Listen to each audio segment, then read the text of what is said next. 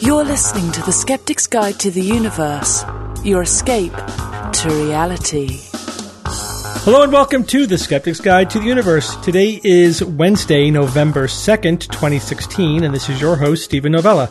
Joining me this week are Bob Novella. Hey, everybody. Cara Santa Maria. Howdy. Jay Novella. Hey, guys. And Evan Bernstein. Evening, folks. You guys all survived Halloween.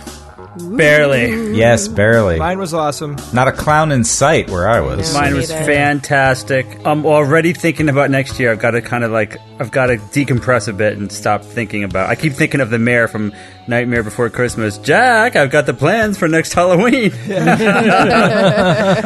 Jack, I'm just a paid official.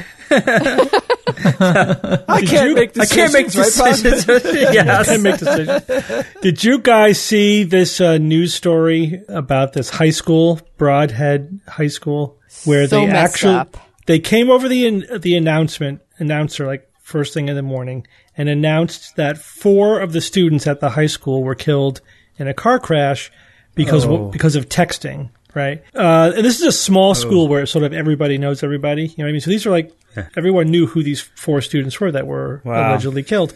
And then 10 minutes later, they announce they're not really dead. That was just a trick just to make you scared about tech. Don't text and drive. What?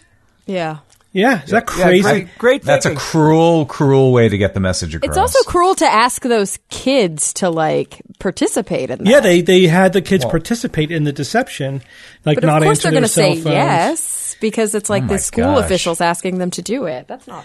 And then they not did it through, it was like a running thing they did throughout the day. They kept making these fake announcements about horrible things happening to their fellow students because of texting and driving. Terrible. I mean, this is, this So is messed up. I mean, it's com- yeah. So the the worst thing is, of course, you have the, the principal and the teachers, whatever, defending it, saying, "Well, I'd rather, I'd rather scare kids than have them die in a you know a car accident." But Scare, traumatized. What are you talking about, scare? Yeah, it's like give them PTSD. Sure. th- yeah, this is completely unacceptable. You know, level of deception. You know, these are high school students. They- They were, you know, a lot of them were traumatized.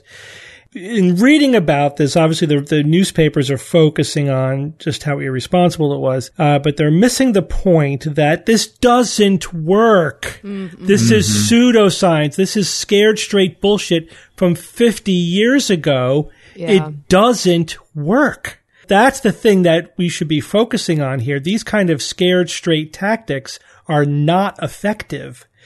And it's like the people who did this at the high school had never even encountered the question of whether or not this these type of they assumed that these tactics would be effective. They assumed an abject ignorance of the last 50 years of psychological research that the, these techniques would be effective and they were defending they were justifying the trauma based upon the assumed effectiveness of this strategy but anyway these Yeah, what the hell they base it on? Yeah, 'cause you- Nothing. it's it's just folk wisdom. It's like It's folk once wisdom, you throw yeah. that out the wis- uh, out the window, you know it doesn't work. So obviously that doesn't justify it. And then you know that a, a trick like this, which is so unethical. I mean, I don't know if this would even pass IRB approval as a psychological study. Um, maybe you throw- uh, maybe. maybe if you but I don't if know you if they do were underage though. They were, so probably Mm-hmm. not because they were Mm-hmm. underage. You could do this with adults. Maybe if the way to sell it with an IRB would be that you would have to provide counseling after the Yes, experiment. that's true. To make sure that you undo any trauma, traumatic effects of the study itself.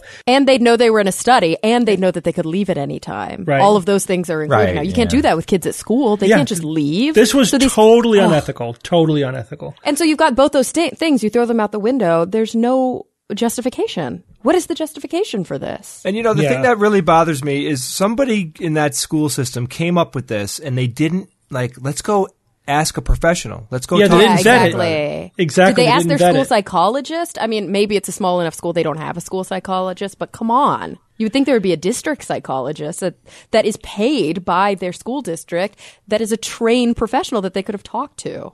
Yeah. So did, did anybody get in trouble for this, Steve? Not so far as I could see. I think it's just, you know, being exposed in the media, but Someone's going to file suit. Gee whiz. Some, Oh, yeah, at least one of the kids Yep. who had like a recent death in the family or who had somebody die for the same reason and is experiencing trauma because of that is hopefully going to file suit. And they So have a good case. Set a legal precedent. Yeah. they have a good case. Yeah, no, It also undermines the authority of the people in charge. I mean, That's the kids so aren't going to true. believe half of the stuff now that they're going to be told, whether Oh, it's it's such true a good not. point. That's such a good point. Why would you do that? Why would you make the kids in your school not trust you? exactly Terrible. But yeah, it, it would be. That's one of those folk wisdom things, as you say, Cara, that is so mm-hmm. deeply embedded. People assume, and this occurs in medicine as well. This is just the basic assumption that, first of all, if you give people a rational reason to change their behavior, that will be enough.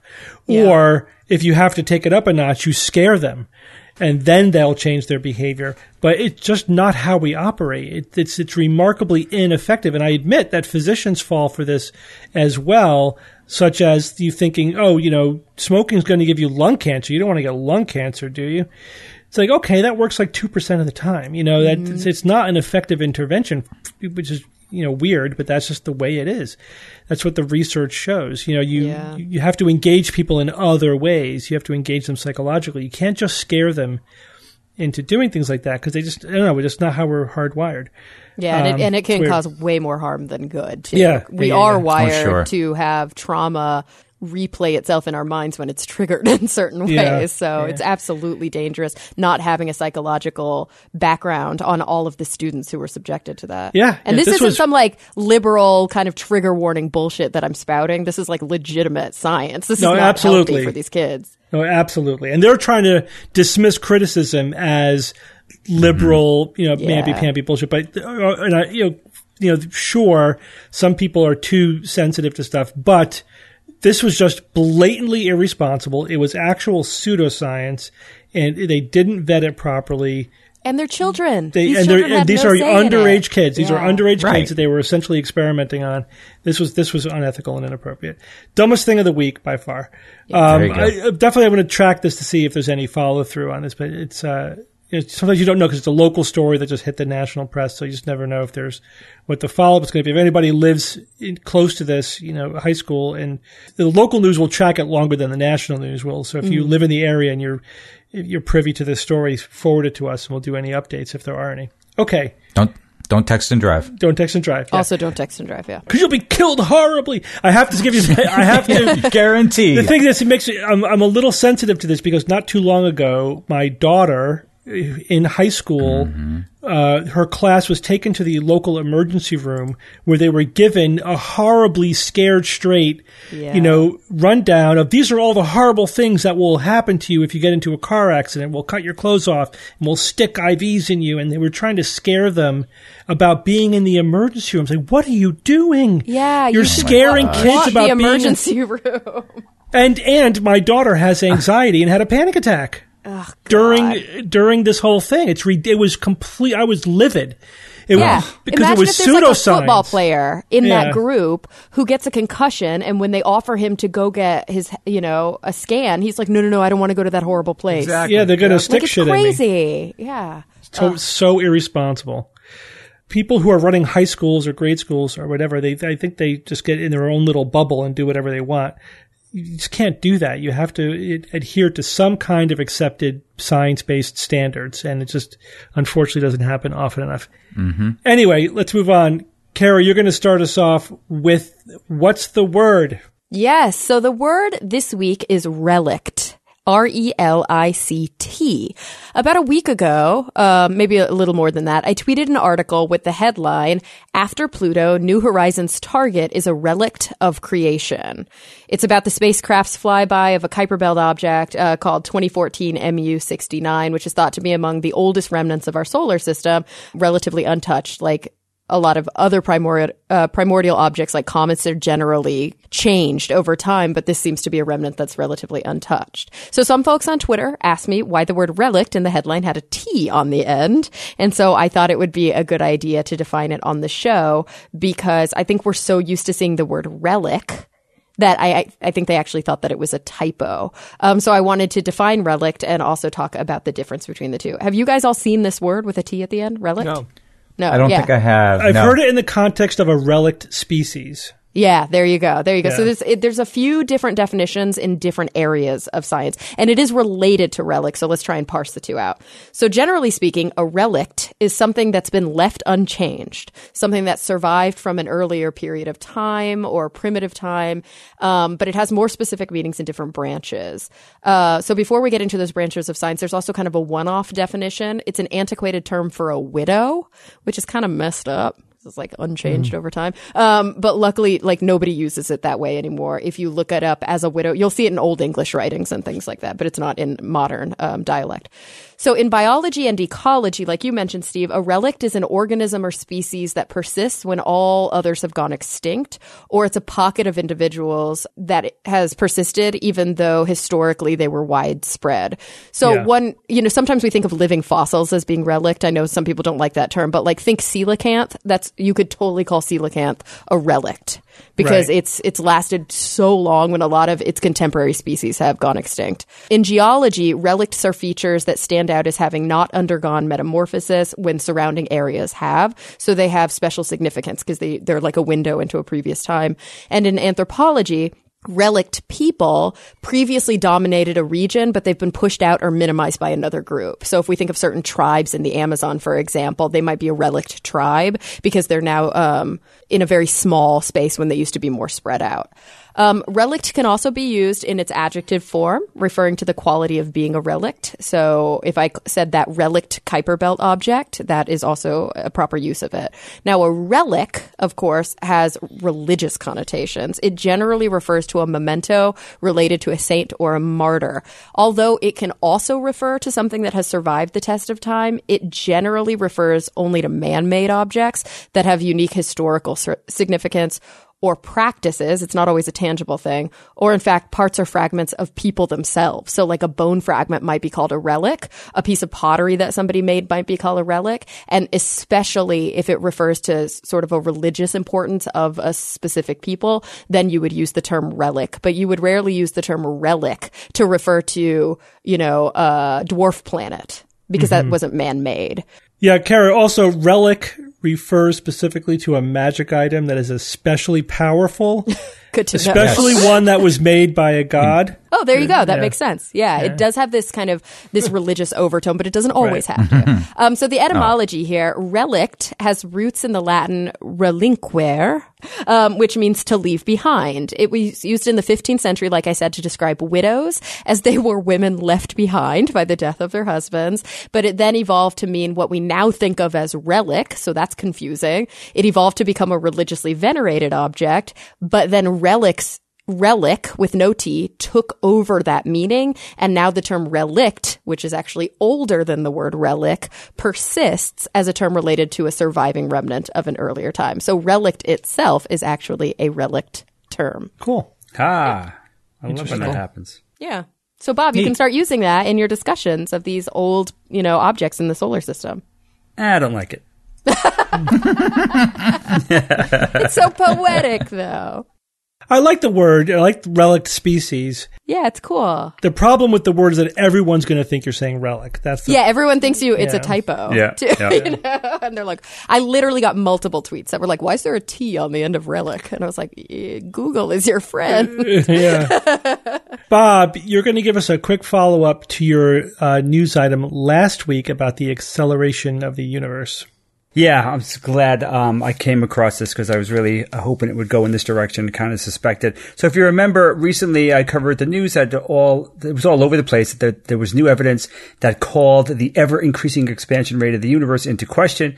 Well, some are now saying that th- that's all baloney. And one person, Tamara Davis, professor at the University of Queensland, puts forth a very compelling argument, in my opinion. Uh, real quick, so last week the idea is that special supernovas called supernova 1A, it was showed in the late uh, 90s that they were dimmer than they should be, basically.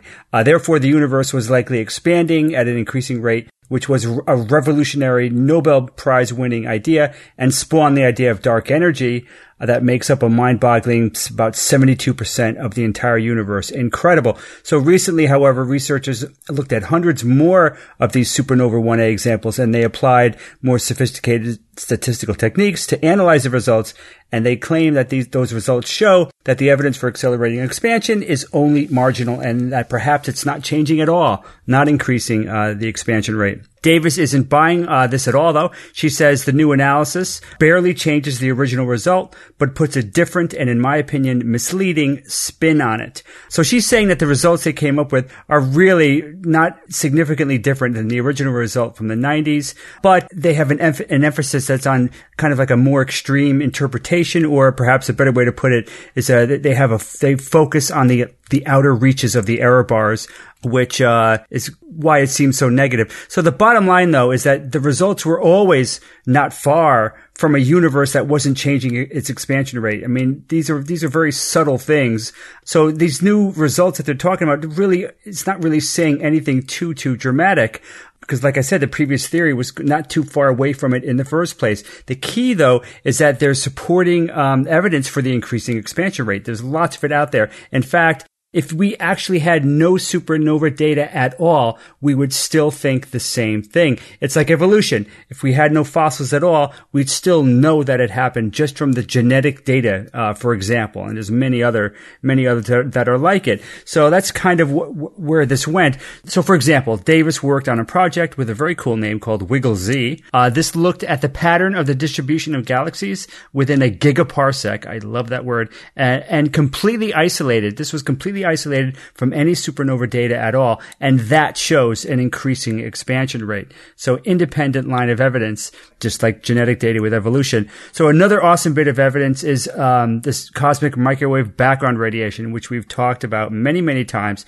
the afterglow of the Big Bang. It shows that the universe is flat or very, very nearly flat, which means that the universe has expanded so much that we can barely de- detect any curvature, kind of like if you put a microbe on a balloon. That balloon is clearly curved, but a little tiny microbe will have, to it, it would seem like it's completely flat and not curved at all. So the thing is, there isn't enough matter or dark matter to make the universe flat. This is a big problem. There's uh, like a chunk of the universe that is missing. It was a big mystery for a while. When they calculated how much energy there was in dark energy, bam, it fit perfectly. It, it just fit like a puzzle piece. That's exactly what they were looking for. Now I know that in and of itself doesn't mean it's correct, but it was, it was very, very beautiful the way it fit. So, um, and then Davis makes another good point here. She said the supernovae were actually measured uh, before the CMB. So essentially it predicted that the CMB uh, would measure a flat universe, a prediction that was confirmed beautifully. I don't know if that's kind of retrodicting, but it, but it, in fact, it, it is true. So this other supporting evidence, and there's many more. Those are just a few examples. All that evidence was taken into account before the Nobel Prize was awarded to those scientists uh, for that for that big discovery. They weren't just going by this supernova data. They, they they looked at the big picture. And also another way to look at this, it doesn't even matter even if the universe um, expanded with no change over time, say there was no accelerating expansion, essentially you'd be doing away with dark energy. Even if that were the case, the data clearly shows that there's some new physics out there that we don't know about. If there were no dark energy, perhaps we would need to modify gravitational theory, which many people um, have talked about and, and still believe. Or maybe there's some weird vacuum energy out there, or maybe there's some Q continuum meddling going on. Uh, there's clearly some massive massive new science out there, and that that's what's awesome.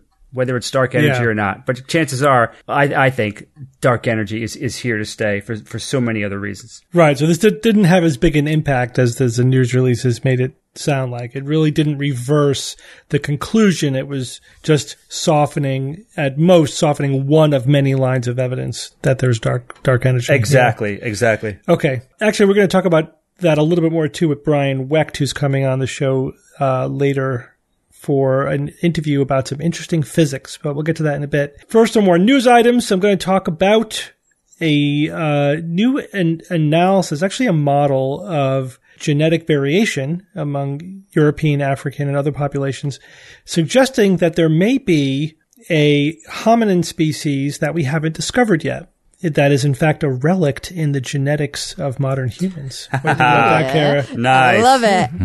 Very cool, Steve. I also love this story. It's Yeah, it's cool.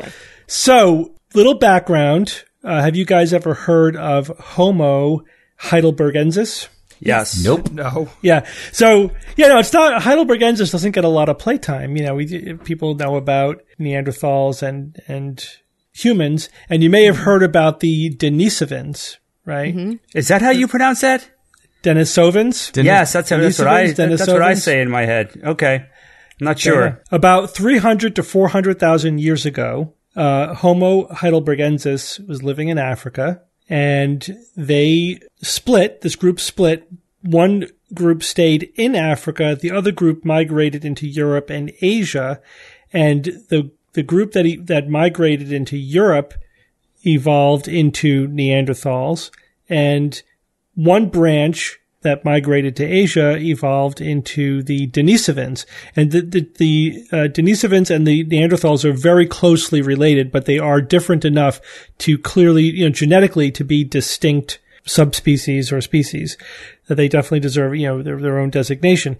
The Heidelbergensis that remained in Africa evolved into us, into modern humans, and then they spread throughout the world when the the modern humans, Homo sapiens, uh, traveled to Europe and Asia, there was some hanky panky going on, right? There was some. Well, you know. they exchanged genetic material, Whoa. which the, the technical term for that is getting busy. I thought it was bizet. Bizet. All right. No, it's Bizic. It's Bizic.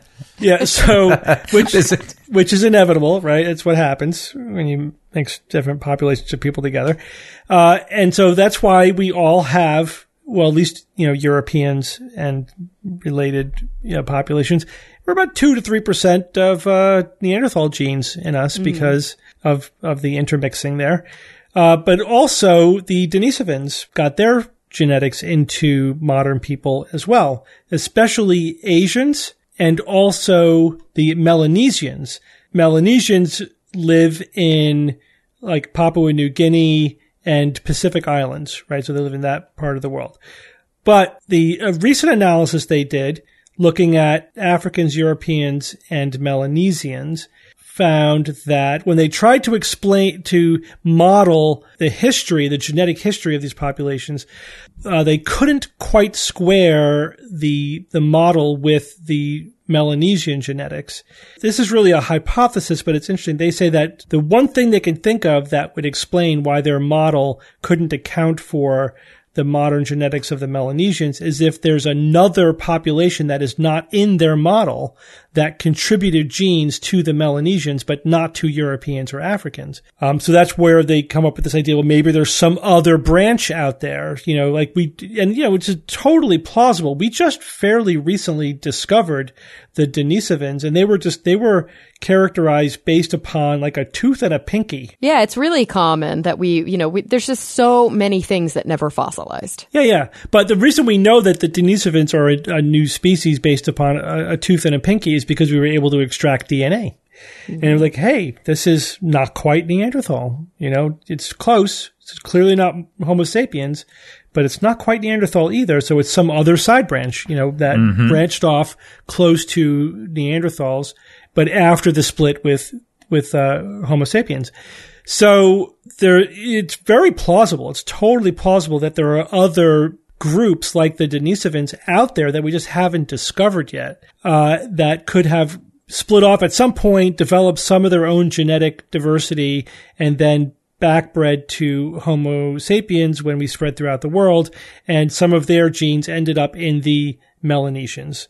Uh, the Melanesians are probably just because of the part of the world that they're in, they do have probably the most mixed genetics of any population in the world Wow. not necessarily the most diversity, but they they incorporate the most you know mixture of of different uh, sources of, of genes, which is interesting. They have some very unusual combinations of traits, like they have uh, blonde afros, for example. Some some of the population, so like they they get blonde genes from somewhere, and and you know genes for kinky hair from probably from African ancestry, etc. So very And they have unu- really dark skin, right? yeah, they're the darkest skinned people outside of Africa. Yeah, that's interesting, but with blonde hair. Yeah, That's right, not very right. common. Yeah, yeah. What color So- their eyes, Steve? A lot of people with dark eyes, but there's some with really, really light eyes, like creepy, creepily beautiful, Amber. Uh, Yeah, it's always like light, light, light blue. yeah, it's always jarring when he's like has somebody with very dark skin and very light eyes because you don't see it that yeah. often. Oh know? my God, they're gorgeous. You Yeah, guys it could do be a very Google pretty. image search. Yeah, it's stunning. These bright Yeah. blue eyes and very dark skin. Yeah.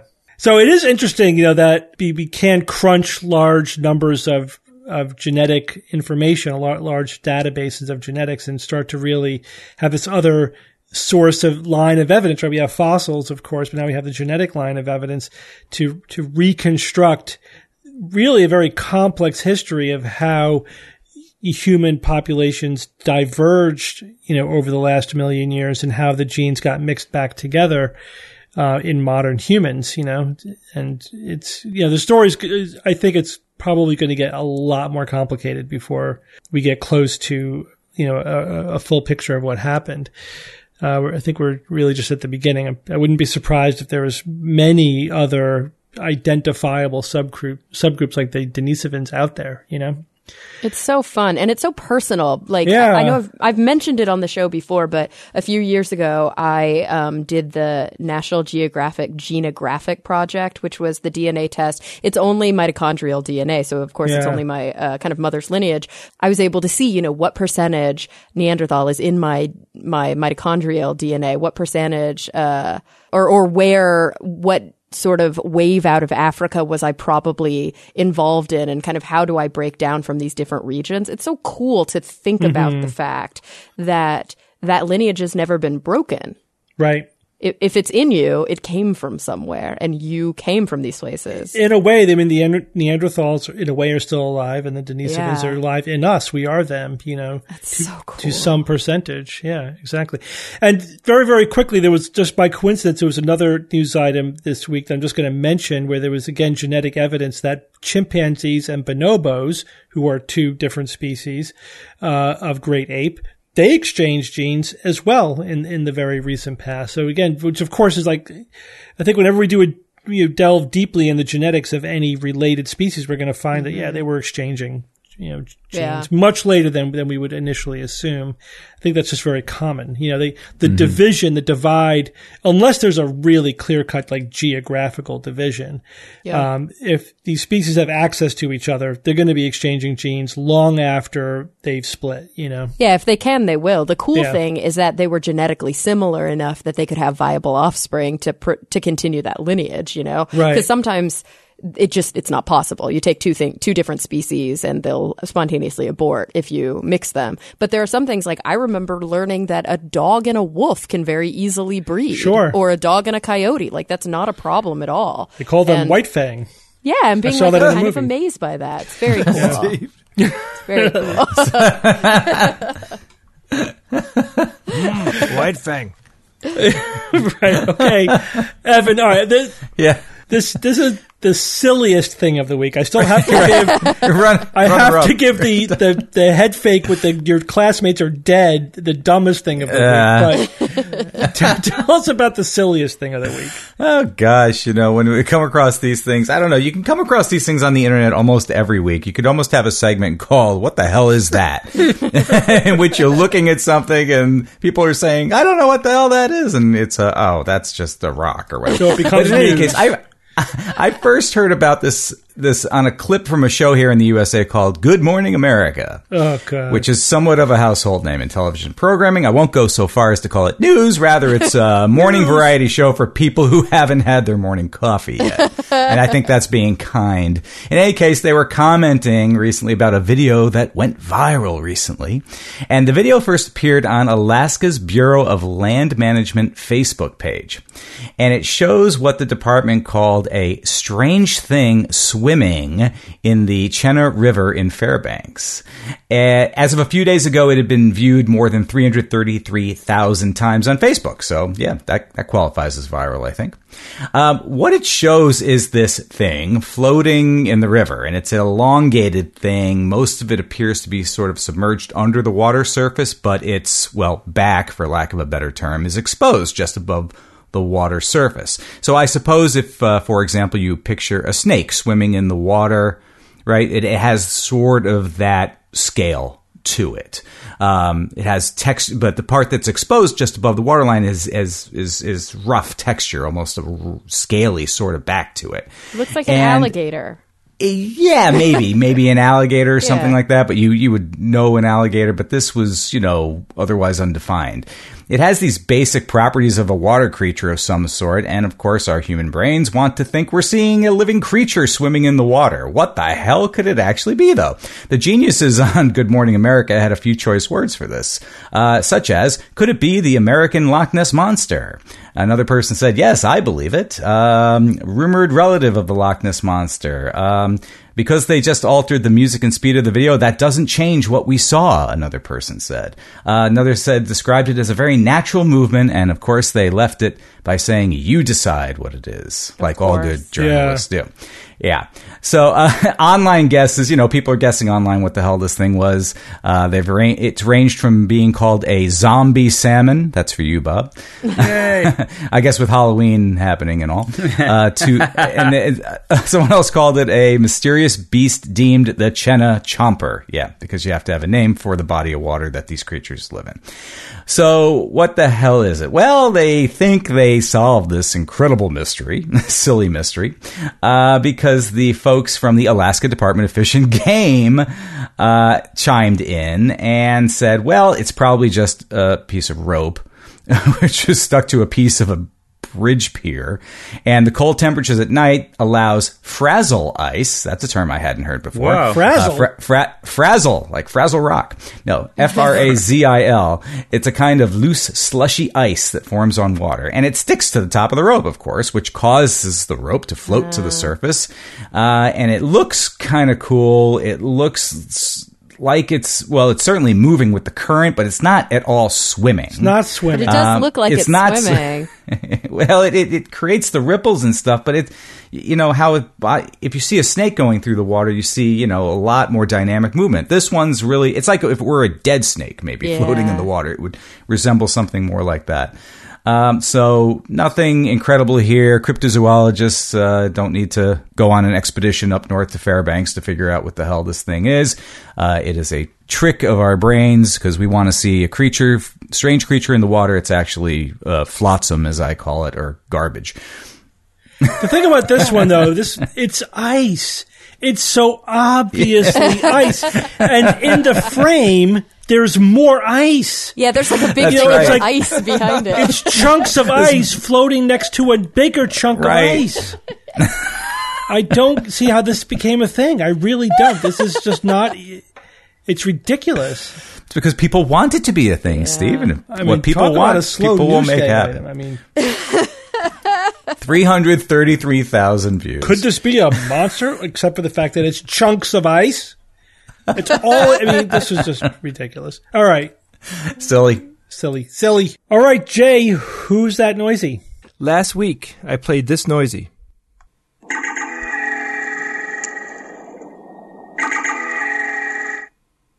Any guesses, guys? It's so short. No. What it could be. I tried, but I mean, it sounds electronic, but I know it's not. is it from a video game? Uh, That's electronic. It's an animal. No, it's That's an not. animal. Yes, it is. the Electro Is it like? Mouse. Yeah, is it like a I don't know, like an electric eel or something? It's a uh, a dwarf mink whale. What? Whale. Is that their mink whale. like sonar? I mean, it's the noises that they make. So it's kind of you know when you say is it their sonar, it's their Yeah. vocalization. Do they use these whales? I mean, I guess all whales use it, right? No, no. Well, they they all whales, are, from my understanding, vocalize, but this is the only whale I've heard that makes this lightsabery sounding. You know, Oh, I meant, I meant do all whales use sonar? Like, do they use their vocalizations to? Oh, I'm to, sure like, they do. No, no, no, ocean? not all. Oh, they all whales do whales not do do that. No, Interesting. certain well, some of them are do that. telekinetic. That's the other thing to keep in mind. Interestingly, Jay, it's minky whale, not mink.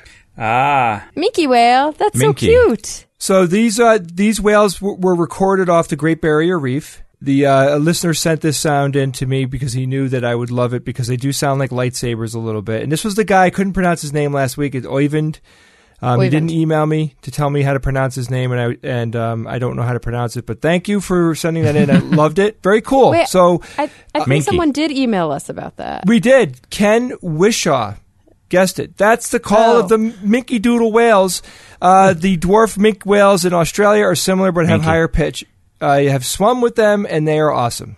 That was uh, very cool. It was a non-animal sounding animal, which made me um, very interested in playing it. Uh, this was fun. This next one, remember, I, I played a Halloween-based noisy. This was the sound that I played. It's loading.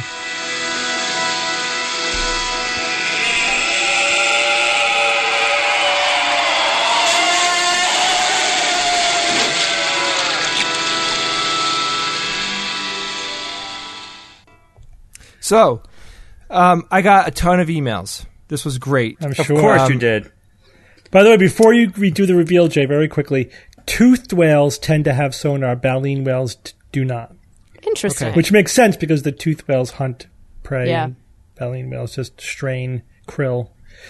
Okay, proceed. So, but I would still think they have a way to communicate with each other, though, Steve. Yeah, they sing. They yeah, do sing they just to each use other. sonar. Yeah, They they're- They're not using echolocation, but they you know Okay. sonar, but they are they sing. Yeah. So, um, many people, many people uh, wrote in. A lot of people guessed correctly or semi-correctly. So, um, the winner. Uh, this is how I'll, I'll announce to you who got it right. So that is John Carpenter's The Thing. Mm-hmm. Um, that is, I believe, the um, no, it was the first person I think that got killed by the thing in, in that in their group. So uh, No, no, no, Kevin- no. That's not the first person to get killed. or the second person. it was the right? first one maybe you know about, but yeah, Yeah, it was the first one that they kill, and that's when it, the, the plot spills. That's when you Yeah. realize we're we're effed. So uh, Kevin Capizzi uh, wrote in and said that's uh, that's from John Carpenter's The Thing, and that beautifully haunted sound is Bennings' death as he is mutating into the thing outside in the snow as MacReady lights him a fire with gasoline and a flare. Nice, nice one. Exactly. Now, Kevin, sorry to uh, to be so. Um, correcting in my next statement but he wasn't turning into the thing he was turning into bennings the thing was turning into bennings quite completely transformed yet. The hands were not done. Yeah. Right. But he- yeah, you needed a few more minutes. He would have done it, and they wouldn't have known it, who whether it was him or not. I do have a new noisy this week, and I'm going to dedicate this noisy to Cara. Really? Yeah.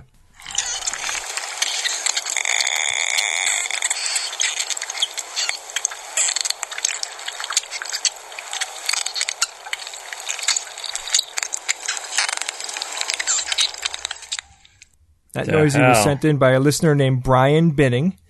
It was very And- cute. It, well, that might have been one of the reasons why I picked you. yeah. So, what is that, guys? Steve, any guesses? Uh, have it's no some idea. animal, It's a baby. Something. Dolphin. I feel like it was a baby. It's a minky well. some kind of insect, maybe. Maybe. You never know. You never know. Keep guessing. Email me You at never know. WTN at theskepticsguide.org and send me in any cool noises you found this week. All right, thank you, Jay. Well, everyone, we're going to take a quick break from our show to talk about our sponsor this week, the Great Courses. Steve, if you remember, we were on a panel with uh, David, a uh, Star Wars panel at NECSS. Yeah, the philosophy of Star Trek and Star Wars. And we pulled uh, David in because he's an actual philosopher. He has a course on the Great Courses called The Big Questions of Philosophy, and it's awesome. It's all, you know, as the title says, the big questions. You know, like, could machines think? Are you really you? Ooh. Are persons merely minds? Uh, why should we trust reason? What is the meaning? He ends with what is the meaning of life? Of course, the gosh. answer is 42. But But he's also a profound Star Wars and Star Trek nerd geek, and he is a fanboy just like me, which means he's smart. Guys, you too can learn all about the big questions of philosophy using the Great Courses Plus. With the Great Courses Plus, you can stream as many different lectures as you want, anytime, anywhere. You can do it, you know, from your phone, from your laptop, from your tablet, even from your TV. And SGU listeners should sign up for the Great Courses Plus today because they're giving you a special offer, an entire month of unlimited access to all the lectures absolutely free. So start your free month today. Go to thegreatcoursesplus.com slash skeptics. That's the Great Courses Plus, P-L-U-S dot com slash skeptics. All right, guys, let's get back to our show. couple of quick emails this week before we go on to our interview. First one comes from Mike McFadden in Toronto, Canada. And Mike writes, if we ever find a way to solve aging or otherwise greatly extend human lifespans, could we run up against limits to the storage capacity of our brains? Do you think an otherwise healthy brain would get full of memories, memes, and TV theme song lyrics? Could we find that at a certain age, new experiences fully overwrite old ones, or are our brains less like computers than I tend to assume? Thank you all for doing such great work. Even Jay. Aw. Ah, well, well, what are, what are we up to, Steve? About ten percent of our brain capacity? Is that what I- Shut up, Evan. Twelve percent, yeah. so that's a very that's an interesting question. I've thought about that before myself. What would happen with greatly extended lifespans in terms of our memories? So yeah, brains are not like computers. Computers are actually not a great analogy, even though we use it all the time. We talk about software and hardware and everything. Our brains are actually wetware. They're they're they're a combination of hardware and software together. The neurons both store the information and process the information. And it's analog. Our brains are analog, not digital. It's also interesting to think about. So I, I think, you know, obviously we don't know what, you know, what a thousand year old human's memories would be like. Uh, and it's hard to separate out, if we look at uh, the aging brain, it's hard to separate out the fact that the brain is aging, that it's biologically actually changing from the mere fact that it's been functioning for many decades. You know what I mean? Mm-hmm. It's not like you have the same biological brain you did when you were 20 when you're 80. It's just that you have 60 more years of experience. It's also that you have an 80 year old brain.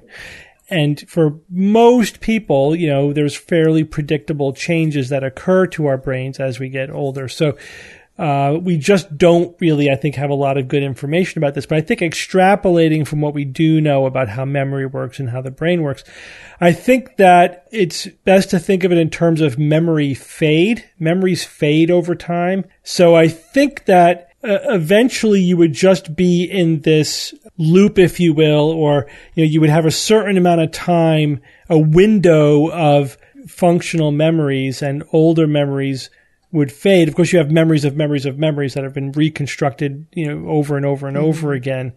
Uh, but it's just to be a continuous process of updating your memories and adding new information and unused memories fading. It'd be your brain would essentially, my guess is, be in a steady state, if you will, of forming new memories a- as older uh, memories fade. Does that make sense? I think so. Yeah. I think an interesting wrinkle to that is that we just within the last 10 years, you know, compared to any other time in human history, we have so many more tangible, physical or digital memory triggers Yeah. than we ever had, you know, like yes, memories always fade regardless. So Yeah. even if you're looking at healthy young brains, a 17 year old brain versus a 27 year old brain, you're probably going to rem- have less younger memories at 27 than you did at 17.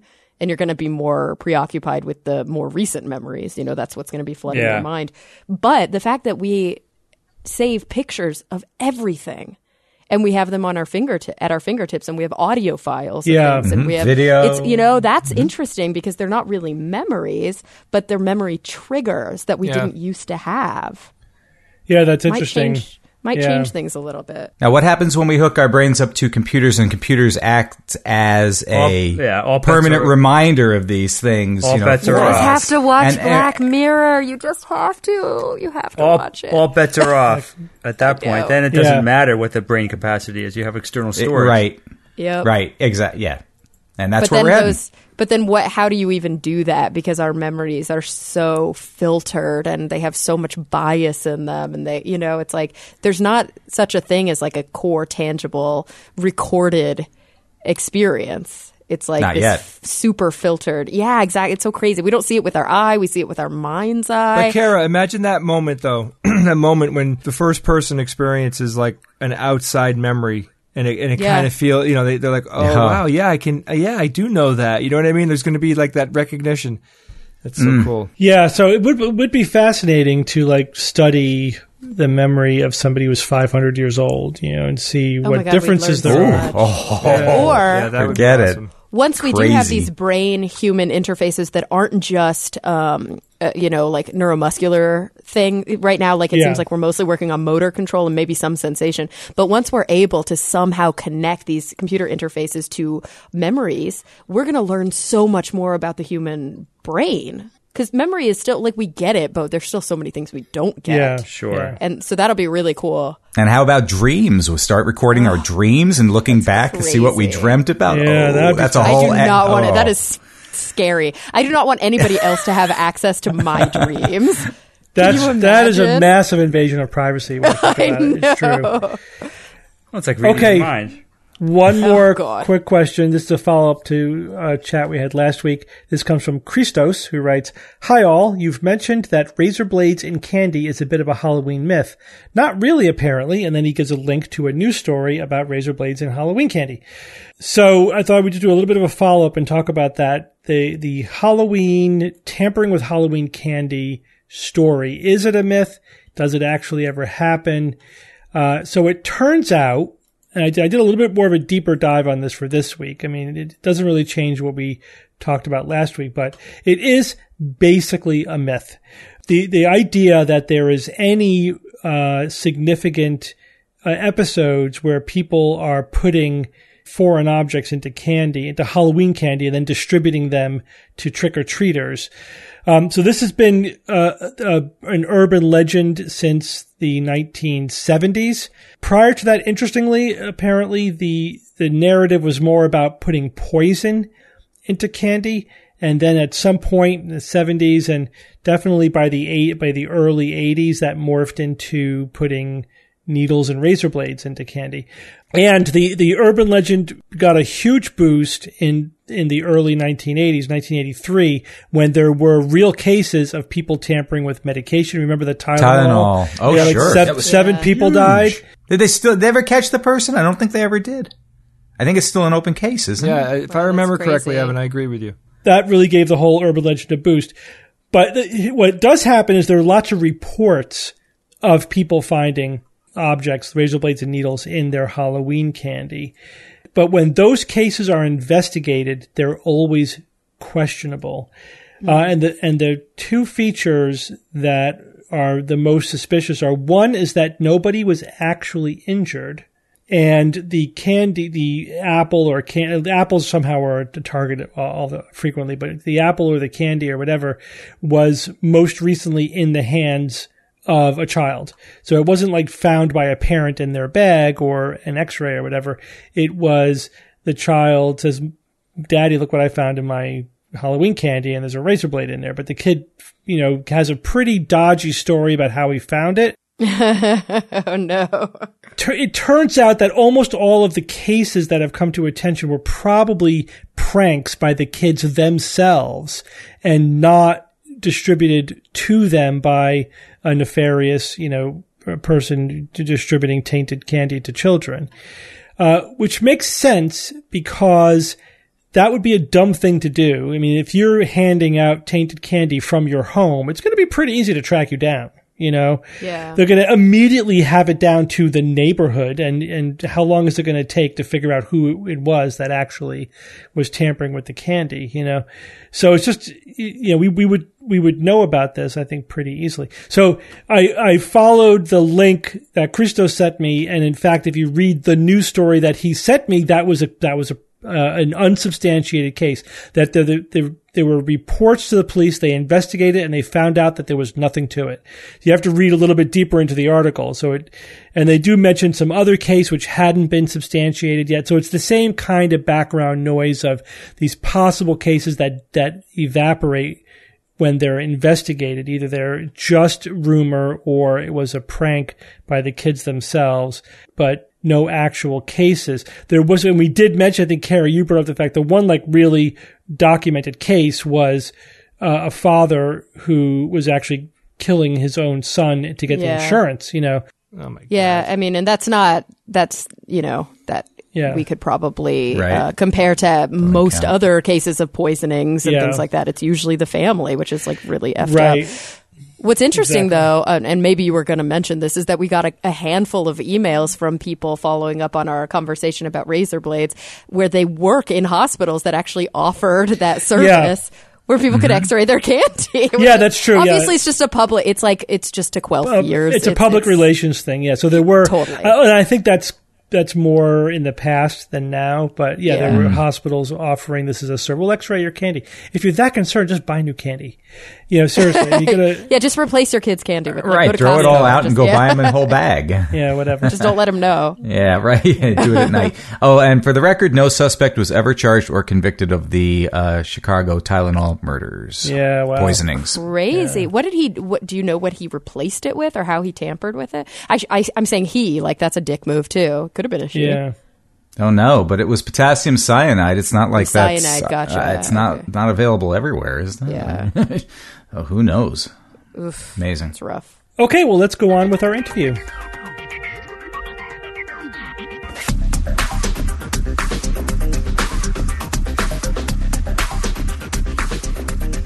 We are joined now by Brian Wecht. Brian, welcome back to the Skeptic's Guide. Hey, thanks so much for having me.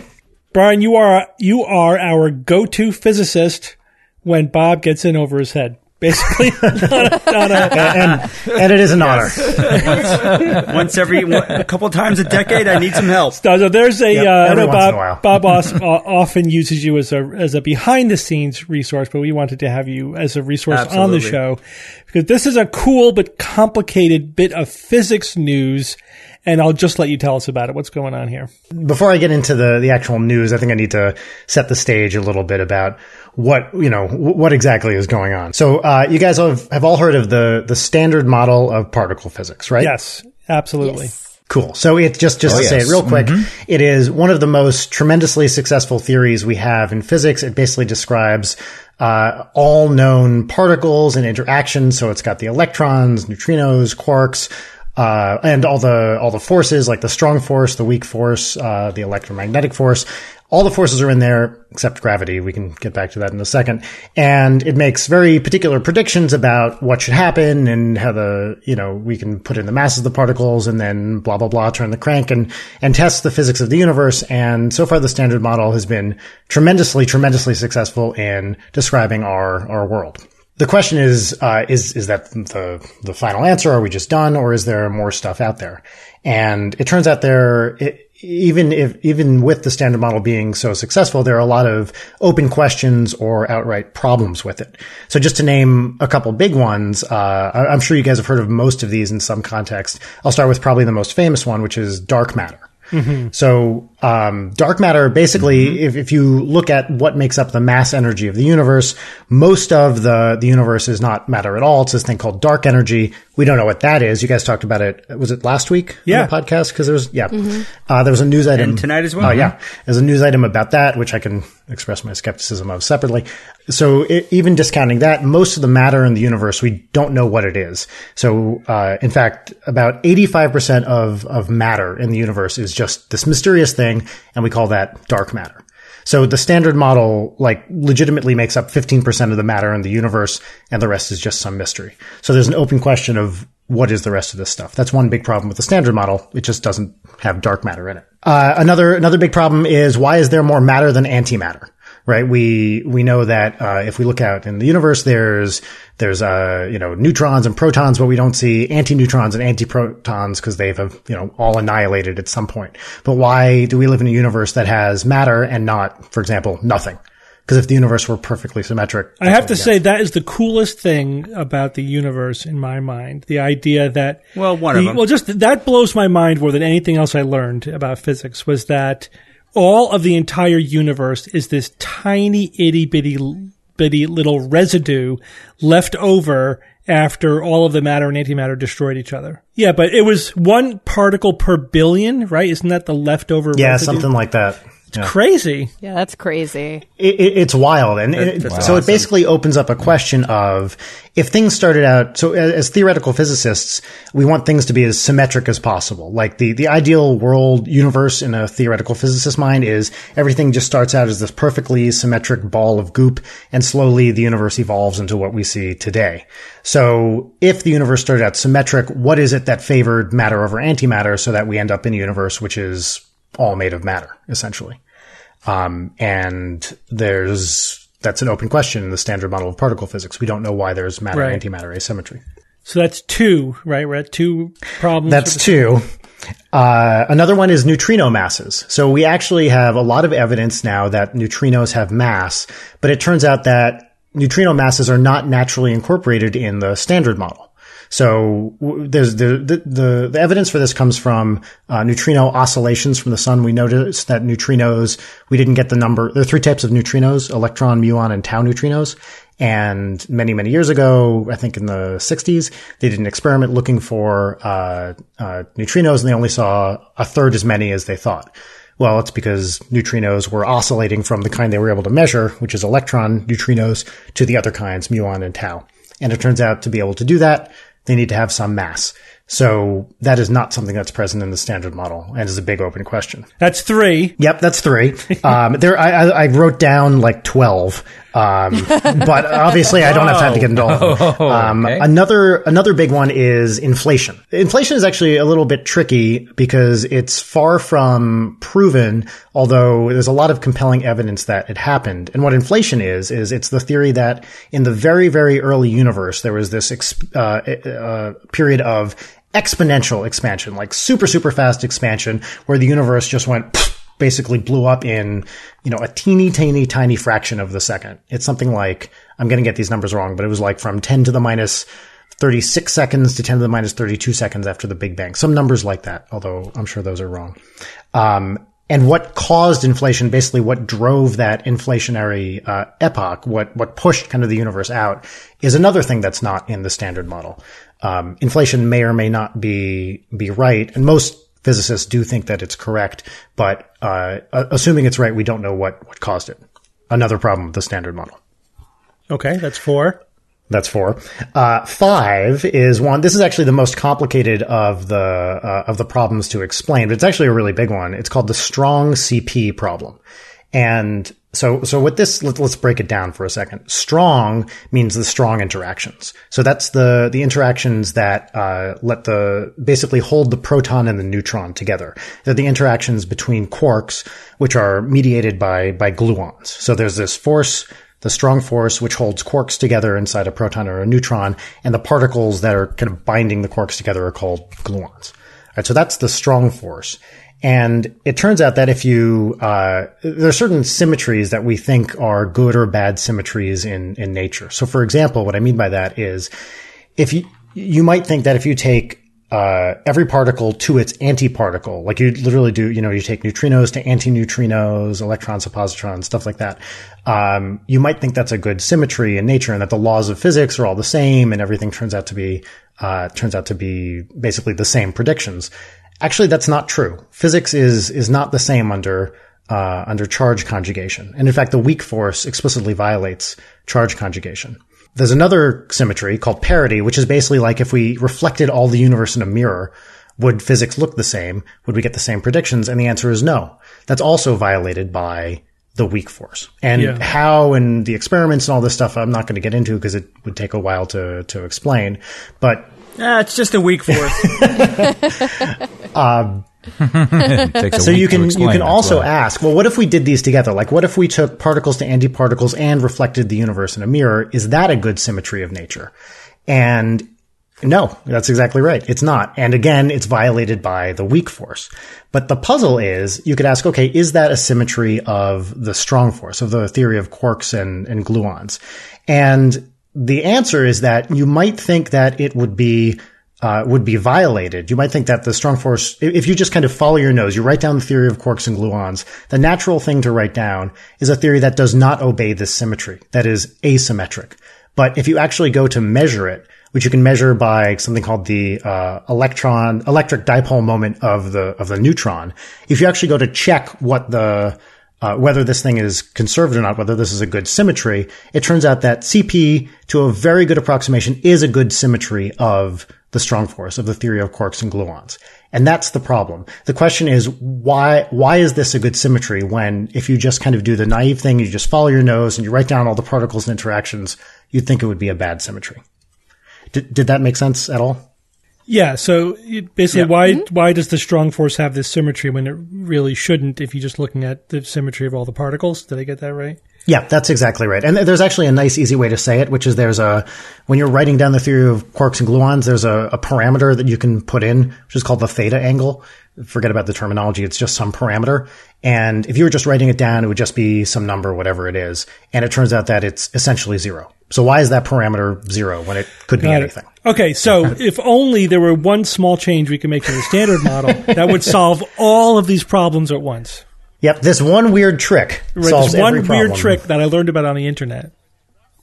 Well, wait, Yeah. isn't it? Isn't it multiple? Isn't it Must be you know, true. not just one trick. Isn't it multiple little things that are being added? You know, you got some some neutrinos and some new fields. So it's not one little tweak. Yeah, it's you know, it's it's a minor tweak. It's not like supersymmetry, which requires hundreds of particles, which I always found very distasteful. So it's much smaller than that, but it's not just a simple little tweak. Ah, throw this particle in there, and you solve all these problems. It's a little bit more complicated. Yeah, so l- l- let me let me. Uh, that, that's exactly one of my one of my problems with the way this is sold. So in case, okay, so the, the headline that I saw earlier this week, Evan, I think I saw it on your on your Facebook feed uh, first was, and I uh, I wrote this down so I'd remember it from New Scientist. Physics tweak solves five of the biggest problems in one go.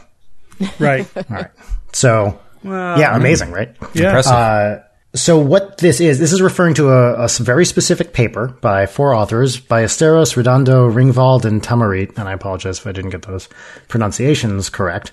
And basically what these guys did, these guys did something which is a time-honored tradition in particle physics, which is they took the standard model, they added a bunch of crap to it, and they saw what happened. And it turns out if you add certain stuff, it looks very compelling to to solve some of these problems. Um, so in fact, what they added is they added some uh, some type of neutrinos called right-handed neutrinos, which are not present in the standard model. They added another field which uh, is called the axion, which turns out that it this is and uh, the thing is a lot of these individual parts have been known for like 30 years now. Um, so they added this Right, right. axion field, which has the nice feature of simultaneously solving the strong CP problem and being a possible dark matter candidate. Dark matter, yeah, nice. That's, That one sounds cool, One, so two. it's true. Yeah. Axion field. Axion, actually, Better be. axions are awesome. Actually, they're, uh, it's, it's a very cool idea that is a, is a really interesting dark matter candidate. And there's a, a long and storied history of, uh, of axions. I think Frank Wilczek was the, the first person to, to write them down. Now a Nobel Prize winner. Can you explain very briefly what they are, how we can conceptualize them? Yeah, so super lightweight, th- There's a cool way of thinking about it, and again, as with everything I say, this is you know slightly off, but to get precise, it would be far too technical right now. So remember that parameter I was talking about in uh, Theta. strong force. The- yeah, exactly, theta. So basically, what it does is it takes that from being just a number you put in to a field, sort of like the Higgs field. Okay. Mm-hmm. And that is the axion field. And what it does is then you put in something where through some dynamics, it relaxes to a background value, just like the Higgs field relaxes to a background value. And if that background value is zero, then essentially you've solved, or, or very, very small, you've solved the strong CP problem because you have a way of saying, look, it's just this particle that's interacting, blah, blah, blah. But once physics kind of runs its course and the universe does what it does, then it ends up just being naturally on average 0 And the strong CP problem is solved whatever's left over, and then there's some kind of leftover fluctuations around uh, around this. If you grind it out, there's some remnant of this of this field, and that is the dark matter candidate. Cool. That would be a great. That would be great technobabble for a science fiction show. An axion field generator, right? That's like- Our ship runs on axion fields. I like that. That's great. An AFG, of course. So ba- basically, what these guys, I mean, okay. So as soon as I read this headline, you know, you could basically hear the sound of my eyes slamming back in my head. Um, let, let, let me just be clear. Uh, okay, so I should say also they called they have a cool name for this model, which is Smash. Smash, which yeah. stands for So SMASH, standard model, SM, Axion, A, S, seesaw, which is code name for basically neutrino oscillations. They call that the seesaw mechanism, and H, which is the Higgs. So smash. Cool name. Nice. These guys are totally legit physicists. Like, I, I don't want to discredit their work in, in any sense. This is a, uh, a completely, you know, a completely legit group of, group of Yeah. guys based at various places. But I think that the, what the headline doesn't do is put this paper in context of the thousands of papers exactly like this written all the time. Yeah. Um, This is I would call these guys in the in the in the theoretical particle physics community. They're what would be known as model builders. So they start with a standard model. You add some stuff to it, and you see what happens. And this is a this is something people have been doing for many many years now, since basically even before the standard model when they were looking for the standard model. But once the standard model kind of got locked in, then people have been trying to tweak it and figure out what, what happens. These guys are just model builders, plain and simple. They're all legit scientists. They wrote a paper which is, is pretty cool. You know, it adds certain stuff and it has, you know, it, it does whatever it does. But does it actually solve every known problem in particle physics? Well, who who knows? I mean, there, there are two questions you can ask. You can ask theoretically, does it solve the problems? Experimentally, does it solve the problems? Uh, as as any legit physicist would, they describe some experimental, you know, signatures like what is the stuff you should look for if their model is correct. Okay, all this stuff you can you can check. It, it's something nice. It's not like uh, some models that write down that people write down where like the next it's not the next generation of experiments that's going to do it. It's like you know a million years away could we even possibly test for it? String theory is kind of an example like that. They write down some things that you could actually maybe check like in the very very near future. Um, for example the mass of the axion. That's something that that you could potentially check um, they also have some inflation in their model, so you could look at the cosmic microwave background and see if their parameters line up with uh, what the measured parameters are. Stuff like that, they write down.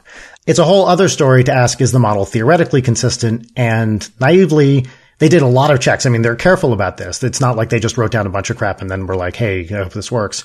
Um, you know, they go through and they check certain things, but these models are very, very complicated. The final paper for this is 90 pages long. Wow. So, like, and I believe it's still, I mean, I I hesitate to say this, uh, because it's not something I really care about so much, but it's still in the preprint stage. It hasn't been peer reviewed yet, I think. Now that is actually how theoretical particle physics generally works these days. The peer review, the formal peer review process is essentially gone. But, um, this is, you know, is the model totally theoretically consistent? There's a lot of stuff to check there. These are careful guys. I'm sure, you know, if there was a glaring error, they probably would have found it, but it's possible also there's some, you know, some weird quantum effect or something like that, some correction they didn't anticipate, something they can't calculate, blah, blah, blah. It's possible that there's something in there too. So the paper still needs to be vetted by the community of theoretical physicists to see if it's even theoretically sensible. But Yeah. this kind of thing just happens all the time. Yeah, so that's what I was going to say. It sounds like your main point here and why this is an overhyped news item is that while, yes, these uh, theoretical physicists put out a paper with a theoretical model that might solve some problems in the standard model, this happens every Tuesday. And d- d- does this peak above the background of such papers to any degree, or really is this a non-news item? It's to me, it does not. And I asked a few. So when when I was still in in academia, I was more on the like the string theory, kind of more formal side rather than the phenomenological side. And so I asked some of my my friends who were still you know in the field, hey, is this like a thing anyone's talking about? And no one had heard of it. Yeah. Like it's it's it's not a thing anyone really cares What? about. Yeah, it, it's because I mean, Bob, if you go look at so you, I think you guys all know the arXiv A R X I V, Yeah. which is the preprint server Oh yeah. If you look for papers that solve a lot of problems, including these and maybe some others, you're going to find them. And the question ultimately is, are these consistent theories? Are they right? Are they testable? All these are, are, are open questions for many of these. And, and there's still plenty of problems that these guys don't solve. Uh, just to, to name a few, like why is the, you know, why is the Higgs, the mass of the Higgs so much less than the Planck mass? Stuff, stuff like that. They're big, uh, theoretical and experimental problems that are just not addressed in this paper at all. So it's not like the, even if this was totally correct as presented, and I, I'm trying to be agnostic on that because you know, it's a 90 page paper and I haven't checked every calculation. Even if it, even if they're 100% correct, which they may well be, there's still lots of problems that they didn't even solve. But this stuff, it happens all the time. And, uh, to me, it does not peak above the, the noise, as you asked. I think it's just another model building paper. So that begs the question why does a paper like this, for example, get so much more traction than anything else on the arXiv or anything else that's been published with, um, as you said, the more lax, but still the kind of formal peer review process? Is it just because they had a really good press release? Correct. Yep. That's Gotcha. it. So the, the, the rule of thumb, The title, baby. the, the rule of thumb, which I always try to advocate, and this is, you know, I was a theoretical physicist for like 20 years, and this was, I think, true basically without exception during my academic career, was if there is a press release about a result in theoretical particle physics, nobody cares about it. And it's just the, the, the, it's some university. It's not that this isn't kind of a cool result. It's not that it's not a legit paper. It's just that probably it's not such a, such a big deal. So you got to be very, very careful. Well, especially with new scientists. I'm sure I don't need to tell you guys that. Um, but if there's press releases about theoretical physics results, be super, super skeptical. I mean, I, I think about like my papers and my biggest paper, like the, the, the paper that I thought was the best and most, you know, influential result. I, I would not have been caught dead writing a press release for that. Like that's, to get to the level of press release, I think that's a, that automatically assumes some level of hype and importance and it, it basically is never warranted in the papers that get it.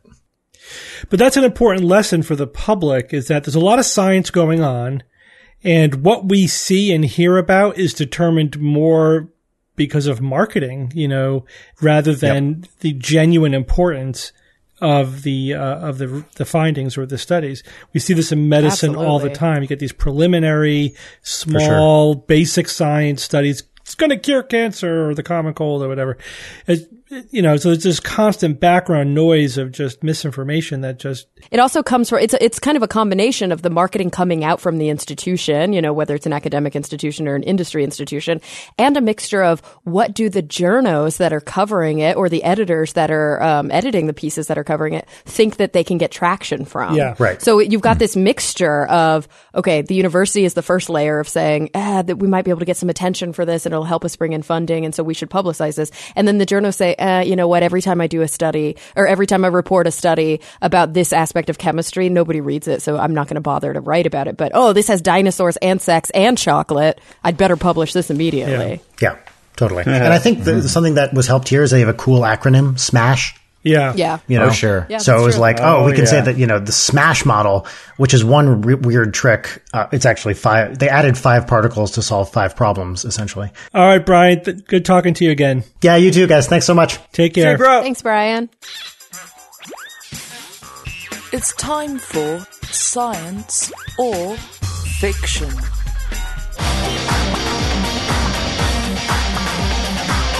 Each week, I come up with three science news items or facts, two real and one fake, and then I challenge my panel of skeptics to tell me which one they think is the fake.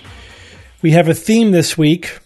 The theme is material science. These are all news items about scientists developing new kinds of stuff. Awesome. Ooh.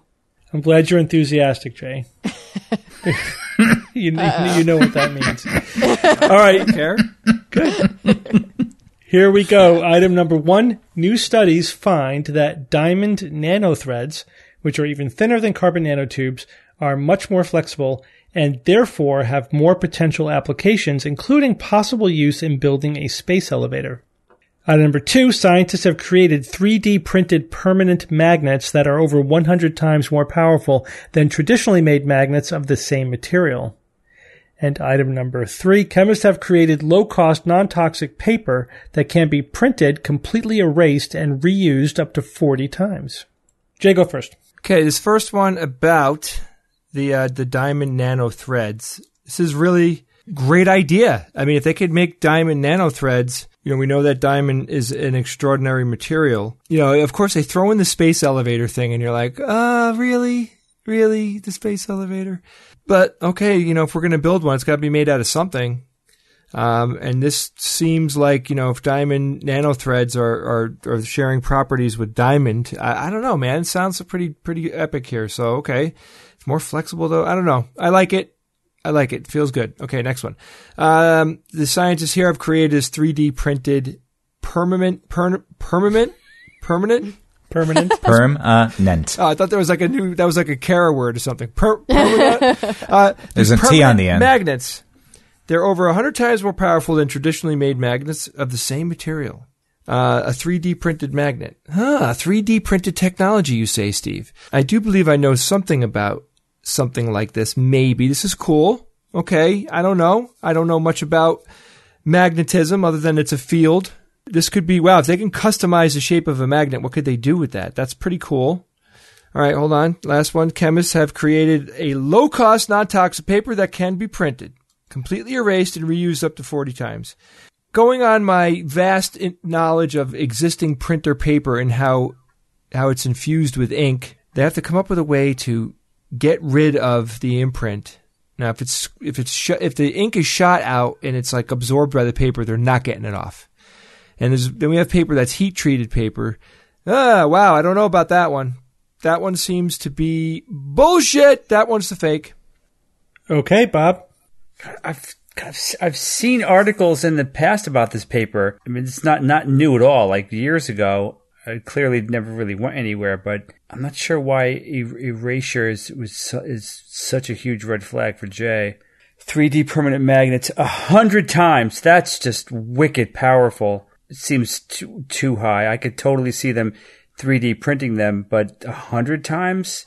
Wow. Um, the diamond nanothreads. I'm not following uh, the logic here.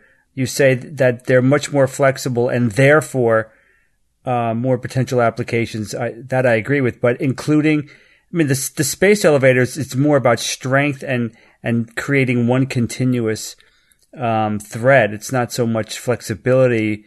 I mean, sure, it's important, but not not critical. It's more about strength and the, and creating one single thread. It's uh, the second one. This one's killing me. The 3D magnets. I could I could see them doing that, but n- not a hundred times more powerful. All right, I'm going to say that one's fake. It's just too too powerful. Okay, Evan. Uh, Bob, I think I'm with you on that. That's what stuck out to me. A hundred times more powerful. Uh, that's extreme from what I know of magnets. Um, the fact that they created uh, them with 3D printing is really, really cool. Necessary for you know the what we have in store for future 3D printing. Uh, regarding the other ones, the nanotubes and the space elevator, I, that's it's neat. Seems plausible. I don't have any problem with that. You know, not that I know. And then the uh, paper that can be completely erased and reused up to 40 times. Yeah, I, I have a feeling that one's going to turn out to be right. I think the 100 times for the 3D printing is going to be the fiction. And Cara. Okay, diamond nanothreads, thinner than carbon nanotubes, more flexible, have more applications. I mean, diamond and carbon, diamond is carbon, so I'm assuming it's just about the way they're organized. It's not actual diamonds there. Um, yeah, I mean, everybody talked about how carbon nanotubes were going to make a freaking space elevator. I wish we would get off of this space elevator thing, but sure, if people talked about that with space carbon nanotubes, hi I'm sure they're saying the same thing about diamond nanothreads. If diamond nanothreads are somehow superior than carbon nanotubes, uh, 3D printed permanent. Ma- am I like really off base? That what? Can I ask? What is a permanent magnet? It's just not like not an electromagnet. Not an electromagnet. Yeah, it's like Oh, a okay, magnet. cool. you know, it's like a just bar mag- magnet. Yeah, it's a Yeah. bar magnet, okay. yeah. All right, cool. Um, so they 3D printed some magnets, so 3D printed metal that has magnetic property, and it's over a hundred times more powerful than traditionally made magnets of the same. How? How would it achieve that if it's like cast and melted versus 3D printed? I don't understand. Maybe some sort of lattice structure having holes in it would make it more powerful. That I don't get. And then um, non-toxic paper that's pretty low cost. God, there's so many descriptions in here. It could be that this is the fiction because it's a high cost non-toxic paper that can be printed. Or it could be that it's low cost and non-toxic, but it can only be reused 20 times. So that one, you know, it it strikes me as something that could be wrong because there's opportunities for them to be wrong, but it also strikes me as something that like how do we not have reusable paper already? Come on. Yeah, right. It's cloth, right? Like cloth paper. Like why couldn't we do that? I mean, that's what dollar bills are. So I don't know. I think I'm going to go with the magnet one because in my feeble brain, I can't figure out how 3D printing something as opposed to casting it would make it more powerful.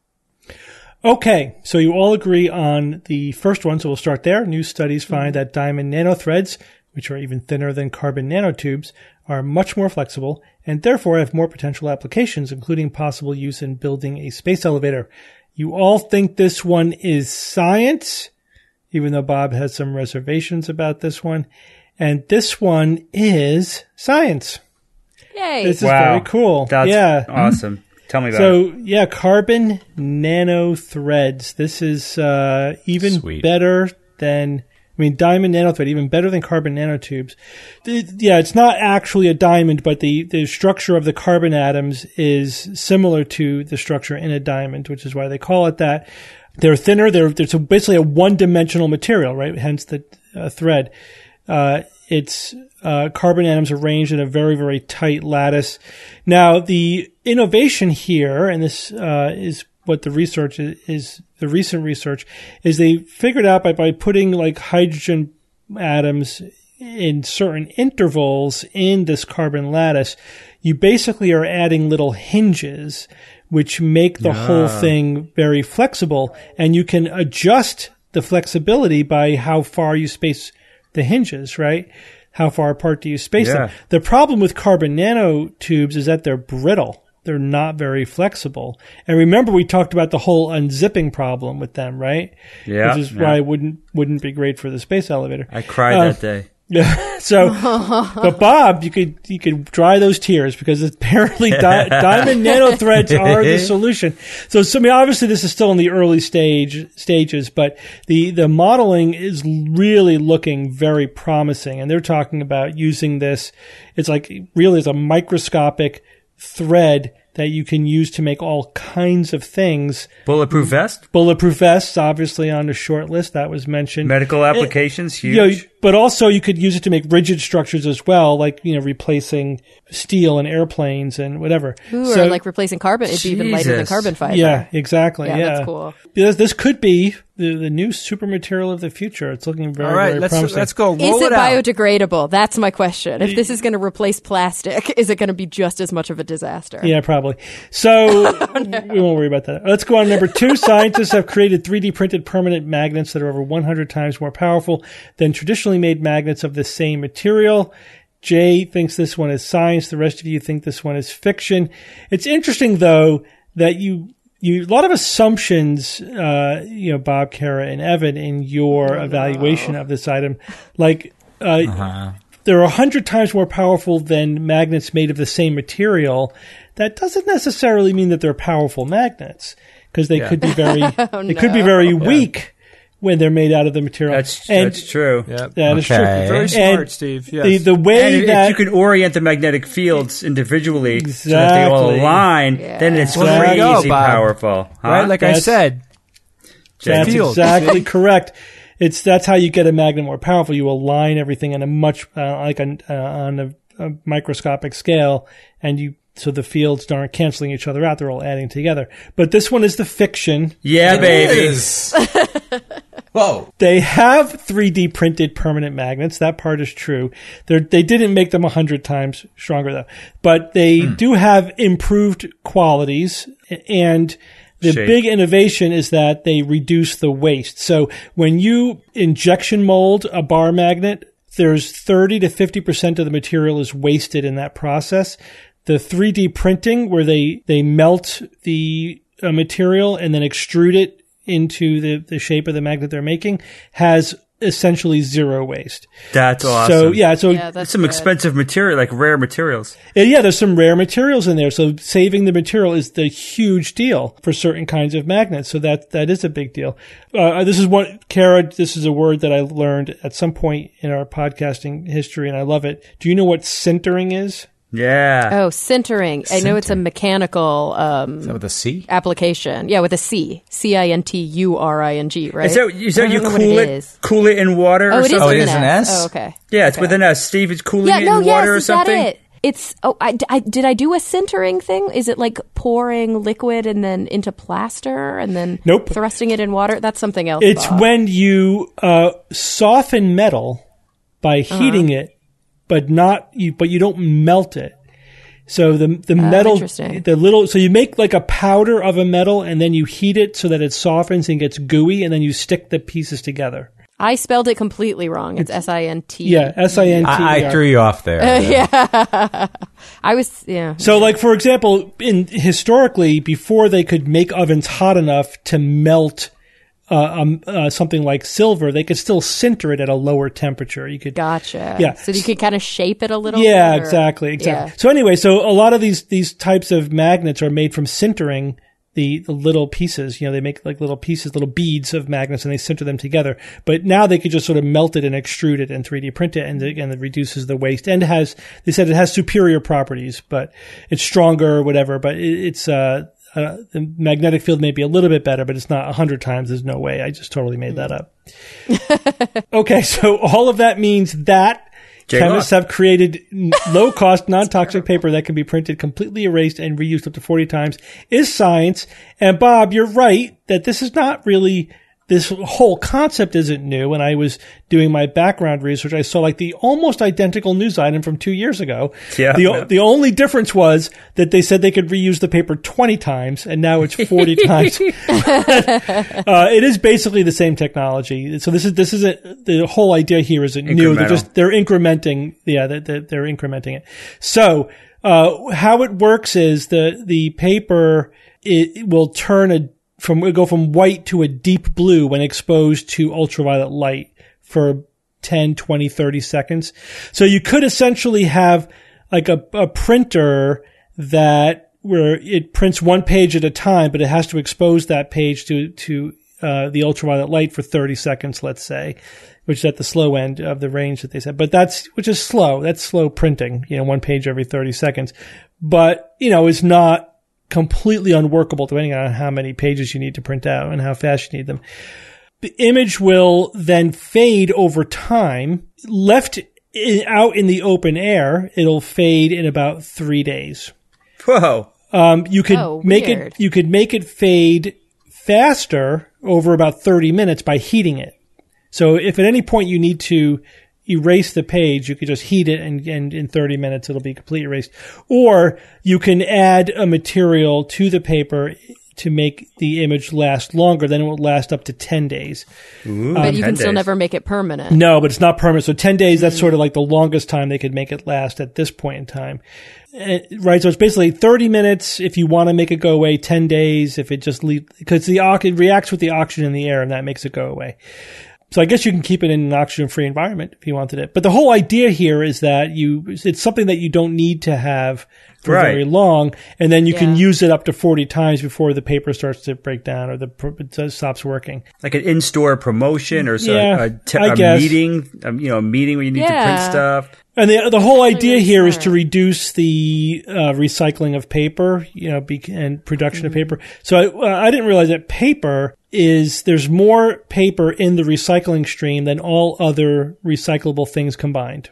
Did you know that? Um, Makes sense. I sure. Lots of things are made of paper. But paper's also 100% recyclable if it is not if it doesn't have wax or food Yeah. stains or things like that. It still costs a I- lot of I- energy to to re- Yeah, it recycle, does, and it a lot of it does end up in a landfill eventually. If you could reuse paper 10, 20, 30, 40 times, that would reduce the stream by that much. But honestly, I don't think this tech, this is interesting, you know, chemistry and proof of concept here, but I just don't see this being used. I don't think it's practical. Like you're going to wait 30 minutes to, I mean, you're going to wait 30 seconds to print one page and then it, you know, it's going to fade after a certain amount of time and then you're going to save those pages, recollect them, put them back in your printer. It's Yeah. just, I don't know. I just don't see people doing this. Can you handwrite on it? No, it, on- it oh. only hmm. works with this system. You use the UV light, can't get the so you need a pen. dedicated device. Yeah, so they said you could just shine UV light on it, and you can make like a You can have a template, you know, so it blocks parts of the paper so you could use it for making images and stuff. Which, you know, I could see this being a fun toy. If you could handwrite it, it would make sense because Yeah. every desk could have this like basically self-erasing notepad on it. And that's a great way to just jot down a phone number, or jot down, you know, just the little kinds of things that you have to scribble on paper to throw away. You could just have it permanently there. But if you can't handwrite it, it's silly. Yeah, but you could do that on your iPad, what you just described. You can. Yeah, that's true. You can. So I just don't see it. My I don't. always I don't see exactly what niche this would fill, and that's always tricky. Somebody might think of a niche that it fills. I don't know, but I can't think of one. But yeah, that's like the number one to, you know, if you want to be a successful inventor, right? You're supposed to solve a real problem, not invent a problem to solve. Yeah, exactly. And that's kind of what this feels like it's doing. Or it's just solving it in a way that's just more trouble than it's worth. Yeah. I'd rather just recycle the damn paper. Yeah. Well, good night, everybody. or just not use as much paper. Like you said, use your iPad. It's funny because I was writing about um, technology in one of my recent blogs, and it's like, yeah, it's like, remember the paperless office? Remember that trope from 30 years ago? That like we're using more paper than ever, than ever. um, okay, good job, everyone. Jay, you you took the lead. You took the I lead. You tried. had the you had the pole position, Yeah. the vanguard, and that's the dangerous position to be in sometimes. I'm not, I'm fine with it, Steve. Yeah, okay. Good. I'm happy for you. Evan, give us a quote. I'm a scientific expert. That means I know nothing about absolutely everything. I I don't get it. Written by Arthur C. Clarke, spoken by Dr. Heywood Floyd, 2001 A Space Odyssey. So I don't remember that from the movie. That was out just in the book. No, the book. Yeah, Yeah, that's in in the the, book, book. yeah. That is in the book. Right. Good book. It's uh it's the respect I think that the character is showing for science and the scientific method in that nothing is absolute in a Gotcha. sense. In that we are all in a way amateurs when it comes to these things. So it means I know nothing about absolutely everything. Yeah, I think it's also just if you're a generalist, you, by definition, you have to have a superficial understanding of everything. Right. And it points uh, to the fact that science underlies everything. Yeah. Like mm-hmm. this, Right. there is science in every single thing you can point to. Yeah, it's an interesting quote. You have to, that's Yeah, one you have to, you have to so. think about, yeah, to really to really explore it a little bit. Cool. So, guys, when we mm-hmm. record next week's show, we will probably know who the next president of the United States is going to be. That's right. Unless it's, con- unless it's yeah, right. contested. Contested. I, Yeah. uh, It will be get- contested. don't get That me my prediction. Oh boy, buckle your seatbelts. Jeez. it's going to be a wild ride. It might only be contested by one dude, but it's going to be contested. Yeah, that's the thing. A lot of people are saying, I can't wait for this nightmare to be over, and I get it, but my fear is that it's not going to be over. This is just going to be, No. we're going to go into phase two. You know? Yeah, well, you know, and conspiracy theories will be abound, so be ready for God. anything and Democracy everything. in action. So vote, everyone. But, vote. go, but get out and vote, whatever, for whoever you want, just vote. Yeah. It'd be, Yep. This is an election that I think people need to make their wishes heard. and it's not just the president on the ballot. Remember that. We're, we're looking at our, our representatives. We're looking at different initiatives in your local area. Yeah. I know. It- There's a lot that can come out of this election. It's sad that we have to remind people of things like that. Well, I have to say though that some people have pointed out the fact that we don't have that usually have a high voter turnout is actually a good sign. It means there's not a lot at stake because we have a stable republic. Right. It's not like our lives are really going to change that much depending on who's the president. And that's actually a sign of the stability and robustness of our It's system. an interesting angle. Except this time. Well, this time, gosh. yeah, I think the stakes are a little bit higher this, This time. is, I uh, agree yeah, with this is a wild one. So yeah, this is an atypical. have plenty election. of Alka-Seltzer ready. Exactly. All right, guys. Well, we'll see you all next week. Thanks for joining me this week. Thanks, Doctor. Thanks, Steve. Night, guys. And until next week, this is your Skeptic's Guide to the Universe. The Skeptic's Guide to the Universe is produced by SGU Productions, dedicated to promoting science and critical thinking. For more information on this and other episodes, please visit our website at theskepticsguide.org, where you will find the show notes as well as links to our blogs, videos, online forum, and other content. You can send us feedback or questions to info at theskepticsguide.org. Also, please consider supporting the SGU by visiting the store page on our website, where you will find merchandise, premium content, and subscription information. Our listeners are what make SGU possible.